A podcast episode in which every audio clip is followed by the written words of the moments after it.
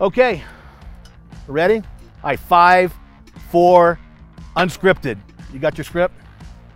Sagamore Rye. That's what we're doing. Okay, well, let's talk about that first.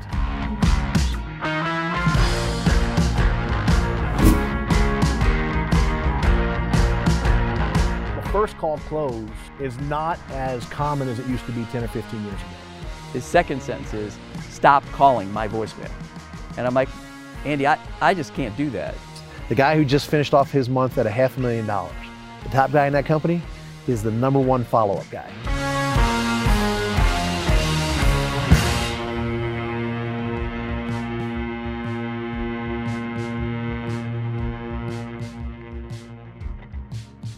Hey guys, uh, good to chat again. Another episode, another dose of brilliance from the two of you. I love our show, Two and a Half Experts. Is that like two and a half men? It's two and a half men, except we're two and a half experts. All right. So, but uh, I get by. I think uh, my uh, I have a sister who is Ivy League educated, NYU, UCLA, super smart, and uh, I don't know how smart she is, but really smart. But I always give her a hard time, like. I, I don't know about you, but I'm making the best of my eighth grade St. Tammany junior high education. I'm, I'm milking it for every dollar it's worth. Hours of education for dollars produced. You're winning. Way, way. way Hashtag winning. Hashtag winning.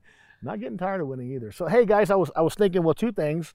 Number one, uh, first and foremost, G man, uh, what are we drinking here, man? We got a little Sagamore Rye. Sagamore. And it's, uh, it, I believe it's from your neighborhood. Well, a little south. South, south of Philly. Inner there. Harbor, It's, uh, this Baltimore. is Baltimore. Baltimore. Oh, yeah, It's a. Baltimore uh, whiskey. And uh, it's, uh, it's strong. I mean, it's, Yeah. uh, it packs a punch. Yeah. but it's an outstanding uh, choice. Uh, certainly goes well with the uh, the Partagas, and uh, Still working on the Romeo still and Juliet. still here. working on your Romeo. Yeah. But I would highly recommend that. Um, it's uh, it, it, it's got a lot of flavor. It's an outstanding choice. Yeah. It was funny when it came out of the box too. It was doing this dance with the smoke and the, and oh, that was the Ray Lewis thing. Also. the whiskey bottle was coming out. Hey, uh, I want to talk about follow up on sales leads. Uh, Drew, you've been uh, teaching sales training in this industry for decades. Um, obviously, you've been consulting across the board in sales and business development, all those things. And of course, I wrote a book on mindset in sales. New York Times bestseller. number five. They did number one. Uh, but I want to talk about follow up because I don't know about you guys, and this is anecdotal, it's not statistical, but I kind of feel like in the last 10 years, uh, homeowners have more information than ever because of the uh, evil thing called the internet. Most of it's inaccurate, at least a good portion of it's inaccurate, especially around pricing, but they have the information. Uh, they're more sophisticated than ever. In general, consumers are. And I find that the one, the first call close is not as common as it used to be 10 or 15 years ago. I feel like like I lived and breathed and died on the one call close. I hated follow up. But what I'm noticing in my company now and companies that I work with, that follow up is more important than ever. And I actually just read a statistic uh, that Service Titan had published that 48, only 48% of salespeople in our industry follow up even once after the initial call and that the average consumer purchases after five or six touches. Now that that could be marketing touches and telephone calls, but people have to have five or six exposures to our company, and sales guys aren't following up at all. And I wanted to talk about the importance these days of following up on on your leads. And, and you had a fantastic story about when you were selling, right? 25 years ago. And I just I want you to share that because I think it's so important and so valuable for our viewers, our listeners, that you share that story. And I'm going to tell you guys one about our very own David Delgado as well. Yeah, so um, I was uh, in Detroit, Michigan. I was working for uh, Lennox, and uh, we we weren't uh, doing well in the marketplace, so we needed some new dealers. And um, so my my Lennox distribution facility was at that time was about 18,000 square feet, and right across the street was one of the largest contractors in the United States, and Bryant's third largest contractor uh, was a company called Andy Statewide. And they did um, basically all of Pulte's work uh, as well as a bunch of other work. And uh, his building was about 100,000 square feet. And he had this Bryant sign that stood there, and, it, and my office literally looked out at that sign. I know And- knock against Bryant, but they were the competition. The I, yeah, Bryant was the competition. Yeah, so I was working for Lennox. For some of our younger listeners too, Pulte is a home builder. Pulte Pulte is A big home still a home builder. Yeah, a I'm very sure a large lot of home builder. some people And may not Andy did every Pulte home in the state of Michigan, and he had a market share in the state of Michigan of 33% as a contractor. So Tens A- of thousands of homes. Andy is the contractor. Wow. And so uh, when I got up there, uh, I was just talking to my, my sales group, and I'm like, well, why, why do we not do business with Andy Opoleski? That's the owner of the company. And uh, Andy has since sold the company, retired. But the, uh, the, the, the deal was, well, he's, he's Bryant, he's Pulte, and we just can't get there. And so, so I made it a mission. It was one of these little goals that you set up. And so I basically, every Friday, my calendar reminded me to call Andy. So I called Andy every Friday and basically left him a voicemail and said, Andy, you know, really, we just need a few minutes. You're a Lennox dealer, you just don't know it yet. and just give me some time. And so uh, 18 months of every single Friday went by and no, no response, nothing. And so persistence and follow up uh, paid dividends. I was taking my wife to a Valentine's Day dinner. I was driving my scarlet and gray uh, Jeep in downtown Michigan. So that's, that's, a, that's a bold statement all by itself because those are Ohio State colors. And uh, these are the days when, for our younger listeners, this, there was no smartphone. The car phone was actually wired into the car. So I had this fancy Motorola car phone, and it rings. It's like 6 p.m. And my wife gives me the wife stare, like, "You're not really going to answer this phone call." And we're going to, yeah, we're going to Valentine's Day, and so I, I, I'm like, I, I have to take this call. I have to. So I pick up the phone, and uh, Andy is on the other end, and I've uh, Andy's voicemail and I are we have a personal relationship now. so he he opens the conversation with, "Do you know who this is?" And I said, "Yes, sir, Mr. Op- Opoleski. I know exactly who this is. Thank you for the return call." His second sentence is, "Stop calling my voicemail." And I'm like, "Andy, I, I just can't do that. I if you give me 15 minutes, I promise you I will leave you alone." And so uh, to to really make a long story short, we did end up closing the deal. He gave us 15 minutes. Uh, that call, that sales call, lasted about three hours, and uh, it was really uh, just an opportunity for us to kind of present ourselves. So we ended up, you know, uh, closing the deal, and we got, we got him moved over to Lennox. Uh, he eventually, I helped him sell his business. Uh, he cashed out, and uh, we're still friends to this day. But it took 18 months to even get a response. So that's And- follow up. And and and dude, here's the thing: most guys would have given up after seven or eight months, or maybe even two or three. I don't know. Yeah. And of course, persistence is a lesson that we've all learned in building your consulting business, your HVAC businesses, whatever. It's one of the hallmarks of success, right? Persistence. Uh, but I find that it's so important in this sales game. I read an article uh, this morning, or last week rather, uh, from a, a, very well-known salesperson, not in HVAC, but in the industry, sales industry. And the interview would ask him, "How many times do you follow up?" He goes, "Well, I follow up until I get a yes or a no." So, Drew, in your consulting and your training uh, business that, that you and, and Russ do, obviously you're working with, you know, over the course of your career, thousands of sales guys, but any one time, maybe dozens or hundreds. Um, what's kind of your advice to them on this whole concept of following up in relation to the one call close versus, you know, a, a close later on in the deal? That's a great question, and, and this is a great topic. It's, you know, when I took over my family business in the '90s, it was, and taking over the sales department, it was the one change that I made because we were in new construction. We, I mean, that's how my father built the business was really on new construction, and we had to make a shift. And when I took over the sales department, uh, we weren't following up the leads, and I, I, I pulled up in the database the number of open leads, right? Meaning, hadn't sold, and we hadn't basically closed it out with a code that says it was dead, lost to a competition, not doing anything, you know, something. We had 500 and some open leads over the course of like a year and a half, right? For the three guys that I, you know, that I inherited. And so I just printed out the list. Now this is back in the day of a wide carriage dot matrix printer. okay, I was printing out like on ledger paper. Uh, this, you know, this wide, you know, uh, there, printed out sheet after sheet after sheet. I gave them to the three guys and I said, "Give me answers, give me updates on all these leads." And so they cleaned up everything. And of course, I knew that they were like some of it they just didn't know about. I hadn't you know hadn't heard from them. They didn't probably call some of them back, but they called a lot, and they they were actually able to resurrect some deals and, and get some business at a time in which we were slow. And so I saw that happen, and so that became that began the process of what I called the next contact report. The next contact report started out monthly, and then we we drilled it down to two weeks. Then we drilled down to a week. Then we drilled it down to a day. Now we drilled down to debrief after the call, much like we do every service call, right? Mm-hmm. The funny thing is, is my, my dad's philosophy was, Drew, the more they sell, the more they make. Why do we got to police these guys?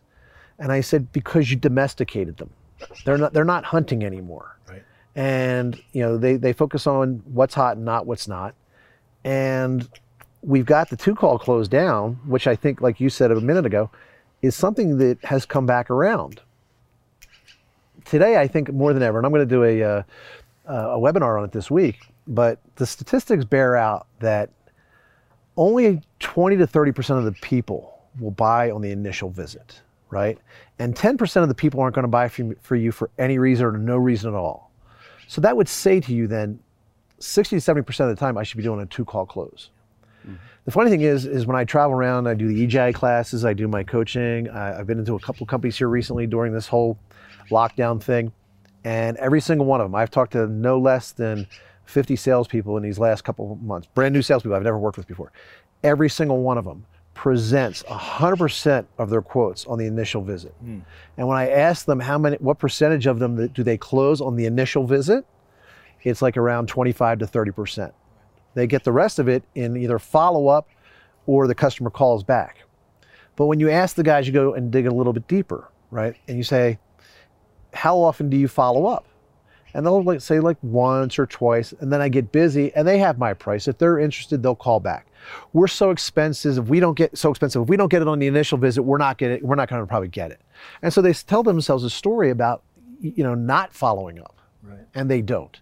And the funny thing is, is I, say, I, I say to the people who do follow up, I say, have you ever, has a customer ever told you that the only reason that you got the business is that you're the only one who followed up? Yeah. And invariably everybody has these stories. And you're like, so, so to me, there's like, there's, there's, there's something in there to be said yeah. about the follow up. And so uh, let me kind of bring this full circle and say to you this. I can go to a company, not generate one more lead, not spend one more marketing dollar, and I can double that business in a year And they're lost leads.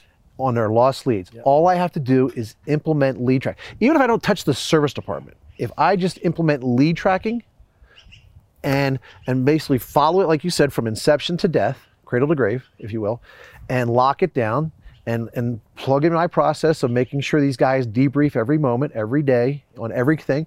You schedule everything. You schedule phone calls. Right? So we don't actually just schedule a go back appointment. I'll schedule a phone appointment. And so you have to report in on a phone appointment. Well, I called them, I got a voicemail. Okay, I'm assuming the customer's not calling you back. So when are you calling them back? When are you emailing? When are you texting? Right? You know, when are you going to show up at the house? And teach these guys, you know, this.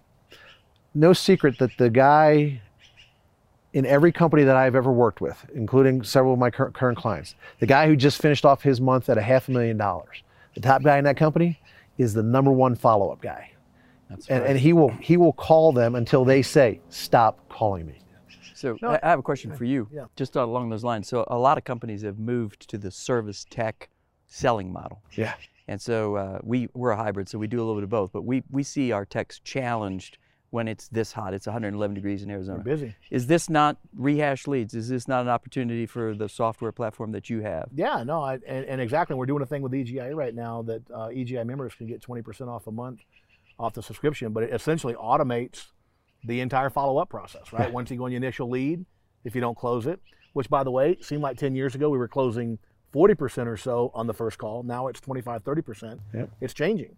And so you drop them in it's, and it initiates a 14 day campaign. That campaign is value, value, value, ask. So it sends them information from videos that we produce on choosing the right contractor, a proper installation, then maybe an article from Department of Energy, whatever, and then like, hey, here's a $250 off coupon. But but here's the thing. Here- to me, this is the real challenge. And by the way, rehashleads.com, shameless plug. but you can get uh, actually go to the contractor marketplace at EGIA and buy it because you can save 20% uh, off the subscription rate indefinitely. It's not just for the first month, indefinitely. You take the average residential sales guy, runs, you know, 400 leads a year, whatever, maybe 500. Closes, let's say that 30%. So he, clo- he gets 150 deals out of the 500. How many of those 350 people bought from somebody else? right And if we're not following up on a consistent basis, then we're going to lose an awful lot of business. And what I've noticed is like the best performing companies, they have entire rehash departments, right? They have uh, a rehash lead coordinator. One of the biggest challenges we've all dealt with sales guys. They run the lead, they don't sell it. They don't want to turn the lead back in. They don't want to close it out. Oh, I'm going to call that guy back next week. I'm going to call that guy back next week. Well, what we started doing in my company is I built a new uh, tracking system for our salespeople, and there's two columns. There's your first call close rate and what we call the rehash rate, right? So now there's no disputing with the sales guy. If he comes back in and says, "Well, I'm still working it," okay, but you didn't close it on the first call, did you? Because that was last night. we don't have a deal yet. So it's closed for that purpose, and it goes in their first call close rate. If they get Yeah. it three or four days later, and of course the combination of those two things are the rehash rate. But what we're finding is just as you said, 25 to 30 percent in the first call, another 10 to 15 percent or so on on secondary, third, fourth calls, whatever it is. It's critically important.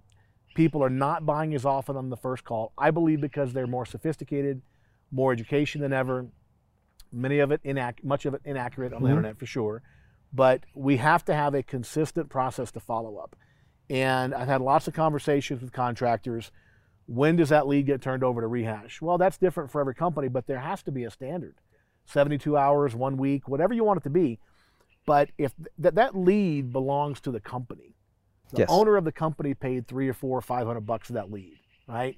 The salesman doesn't own it, right? They're leasing it, and they get some money. But whatever that time is, and, and we'll give them 72 hours, then it goes back in the rehash, and we're going to work it. Now, the salesperson still gets some commission if we sell it later, Some, some. some commission. I don't want to beat them out of it, but you know, a lot of guys know that the rehash people will work it harder than they can because they don't have time. Like you said, service technicians they don't have time Right. to follow up. Right. They get overwhelmed. They got a stack of numbers, you know. And again, that's where we talked about this in a, a previous episode of uh, Unfiltered. You got to have systems and technology to track that stuff. Yes. And that's what Rehash does. It allows you to keep track of all those lost leads. Every time somebody watches a video, every time somebody interacts, the salesperson gets a notification, right? So now I know who to follow up with, right? That's a clue. They just watched a video. They just opened a coupon, right? Let me call them back. Whatever you do, whether you do it manually, I just did a show for this for EGIA, which will come out, I think, in the second week of June. Um, so it'll be on the EGIA website about the rehash process, whether it's manual and just doing it the old school way or using technology doesn't matter but we got to follow up. Uh, uh, one quick story I want to tell you guys about our very own David Delgado, who is a part of the EGIA team and uh, does mostly work with distributors and manufacturers, but some contractors as well. So he used to work for a company out in Las Vegas called Lightspeed, and Lightspeed builds learning platforms. Years ago, and when I had the HVAC Sales Academy, I wanted to build this platform, this online training platform. And I, I found the company. I talked to this guy, David Delgado. This was probably in 2013, something like that and uh, it was very expensive to build the platform. So I decided, well, I could probably do it for less money myself. So I hired some programmers, Bill and Justin, who still work with DGI today, and they built the platform. It turned out to be just as expensive because it took them a long time to build it and manage it and all those things. Uh, but when I sold that platform to EGIA, I wanted to build another sales training platform for my new book, Consistency Selling, uh, general sales, not HVAC sales. Uh, and I needed a new learning platform. This time, I called David Delgado back, and he jokes about it this day. It took him four years to close me on that Lightspeed deal. And I'm telling you, that four years, I heard from him at least, I'm going to say eight to 10 times a year. Every couple of months, he would call, Hey, how you doing? And half the time, it was about football or it was about hockey, or whatever. he had a, yeah, he's a hockey nut. And uh, just these just different relationship building things he would do. And four years later, when I decided I'm going to build a platform, who do you think I called? You know, and it was a hundred and fifty thousand dollar purchase to, to build that platform. So you might not hang in there four years on a on a sales lead, but if if you're closing thirty or forty percent of your deals, that's hundreds of no sales. Somebody's getting those deals. We gotta follow up. I don't care how you do it. Yeah. Grind the phones, knock on doors, use technology. Doesn't matter, but you gotta follow up.